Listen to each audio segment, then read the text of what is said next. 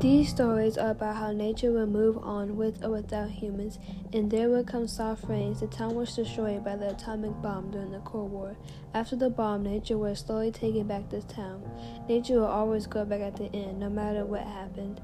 The people will fear that the atomic bomb was going to destroy them, that they used technology to prevent the bomb from destroying them, but at the end, the bomb ended up destroying them when they least expected it.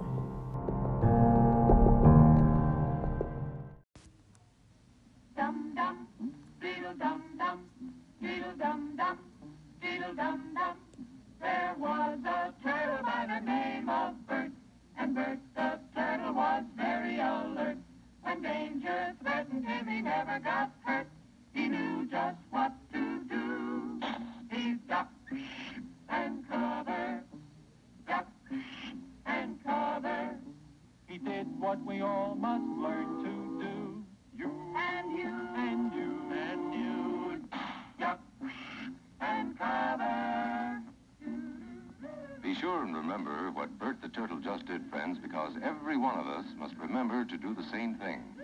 That's what this film is all about. Duck and cover.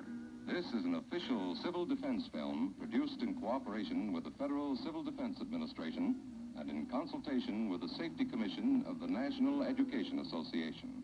Produced by Archer Productions, Incorporated. Hey, Bert, come on out and meet all these nice people, please. Oh, all right. We really can't blame you. You see, Bert is a very, very careful fellow. When there's danger, this is the way he keeps from being hurt. Sometimes it even saves his life. That's why these children are practicing to duck and cover just as you do in your school. We all know the atomic bomb is very dangerous. Since it may be used against us, we must...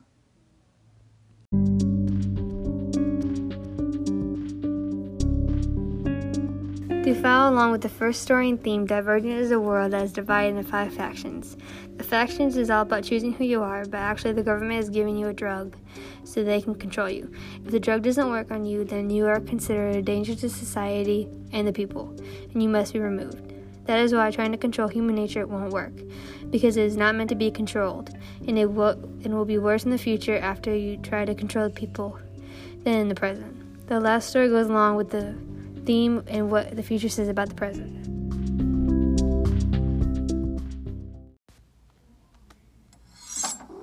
Veronica, where did you get this idea uh, for, for, for, the, for the series of books? How did it come to be? Well, when I was a freshman at university, I was studying psychology just for fun.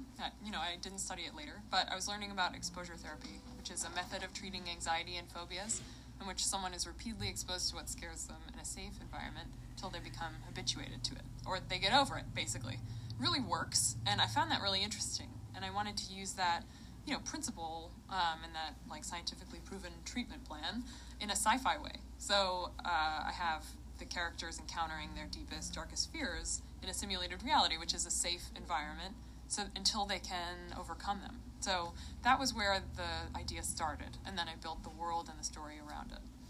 So this, I mean, this it's a post-apocalyptic world. Yes. And uh, are you a fan of the genre? I am. Yeah, my very first dystopian book was The Giver by Lois Lowry when I was like 10 or 11. I read it. Um, and then since then, I've always loved them, like 1984, uh, Brave New World. These are, I don't know, they're very exciting stories to me. And I, of course, I love The Hunger Games too. So, you know, from from when I was young till very recently. They've been stories that I've enjoyed. One thing they all have in common is the lack of personal liberty, mm-hmm. and that's that's that is kind of central to your to your book as well. Right. Well, there's the illusion of liberty, you know, because you can choose anything, but it has to be one of these five things, you know. And I think that's that's kind of the illusion of liberty that we might have. You know, we're kind of everybody is restricted to these categories, I think, or we try to categorize each other. But um, don't know. We're not. I don't know. I feel like we're not as free as we think we are sometimes. Yeah. Well, I was wondering if if that is that is also in there that that that, that where you're looking in, in a sense we're looking into a mirror. Maybe a little. I mean, the the books for me are not. Um, like classically, dystopian books are supposed to be a warning. You know, they take something that's happening now that's very scary and exaggerated until we're afraid of it, and we should be afraid of it, you know. But Divergent for me is a little more, uh, a little more fantastical. You know, I'm, I don't think anybody's afraid that we're going to divide into five virtue-based factions and live that way. Like that would be crazy. But it was a really interesting way for me to explore, um, you know, human nature and how it acts um, in these like inside the little groups, and then how the groups interact with each other. And it was just, it was very fascinating. So it's a little more imaginative, not as uh, harrowing. How do you um, how do you explain the uh, the way the book is the books are resonating with, with readers? Oh, I don't know. I mean, it's hard to explain why why things uh, just take root in people. Um, I'm happy that it has, but I really don't know. I think we're at a really good moment for young adult literature and also for dystopian literature. So um, I guess I'm kind of lucky timing wise. But I think Tris is a character that people can relate to also. I mean, you know, no matter who they are. Like, she's very confused about her place in the world and she wants to be one person, but she doesn't want to leave the people she loves. I mean, I think these are things that people experience um, no matter what age they are um, or who they are, or where they're from. So I think that's that's a part of it probably, but a lot of just luck, hard work from a lot of people in marketing. you know, it's just been uh, a lot of people believed in it, which I think was uh, was great. Where do you go after this trilogy? Gosh, I mean, well, the trilogy the trilogy is done, but I wrote some short stories written from the male lead's perspective that are coming out in July. Um, so that was a way of kind of easing me out of the series because I'll miss these people and these these characters and you know this world.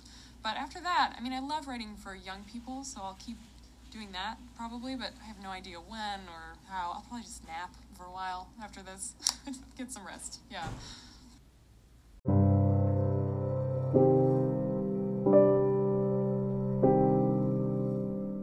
The nuclear Taurus, which began when the Chernobyl nuclear power plant exploded and let radiation into the air. This caused people in the town of Pripyat, Ukraine, to have to evacuate before it spread and got worse. Kids and adults were to leave everything behind. The town was left deserted, full of radiation, and animals still roamed, and plants were left to overgrow. Some of the plants and animals were mutated by the radiation, and not everyone left safe because some left exposed and later on died. The radiation in the town will be there for more than 20,000 years. You are able to visit this ghost town by taking a tour that lasts only 12, 10 to 12 hours.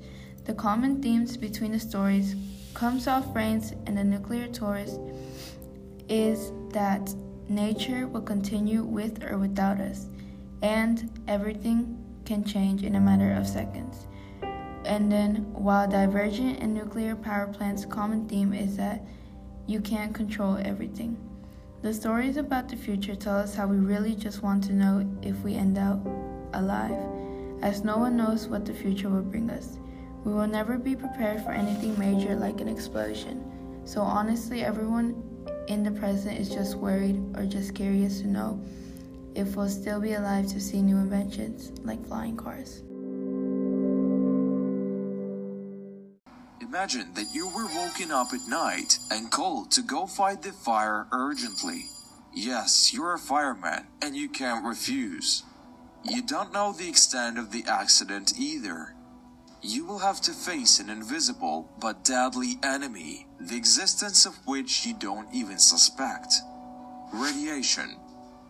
Radiation consists of several types of subatomic particles, principally those called gamma rays, neutrons, electrons, and alpha particles that shoot through space at very high speeds, something like 100,000 miles per second. They can easily penetrate deep inside the human body, damaging some of the biological cells of which the body is composed.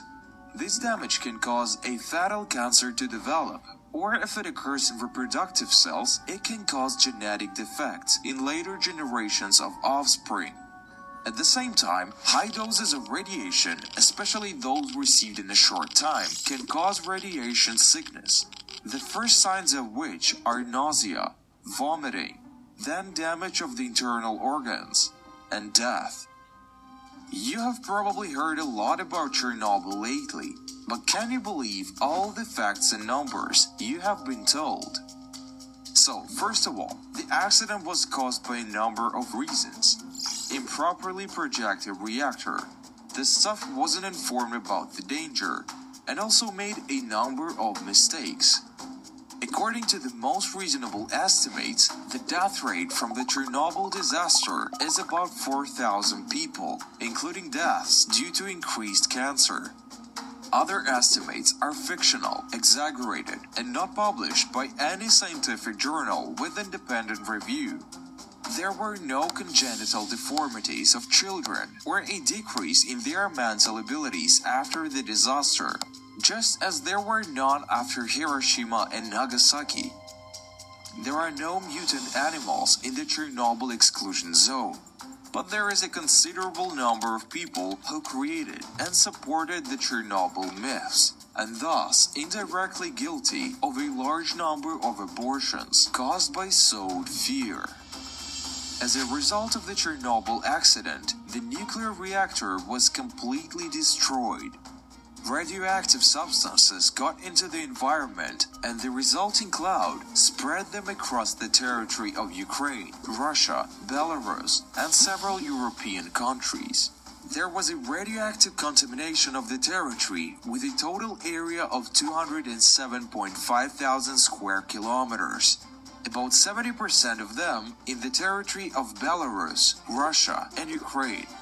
The environment was most affected by radioactive cesium and strontium.